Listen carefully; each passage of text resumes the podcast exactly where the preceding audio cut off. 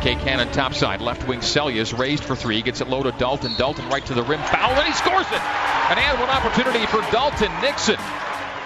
Angle left to McKay. Will drive the lane, scoop it off the window, and score with the right hand. McKay Cannon.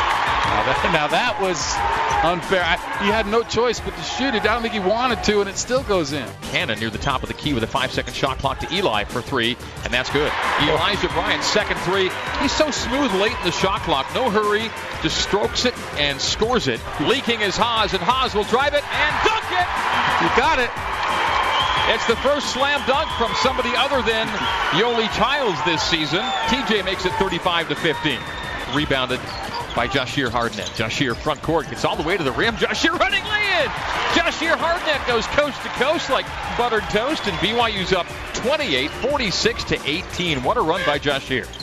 Send out to Seljaas. Seljaas to Haws. Three point range right. He'll drive it. He'll get right to the rim off the window and scoop over the left hand to the score. TJ Haws. Angle right, Seljaas gives to TJ. Pulls, fires, scores from three. TJ Haws with 20 now. Jahshire front court left. Seljaas calling for it right. Jahshire will float it low to Young. And it's an alley-oop. Hardnett to Childs.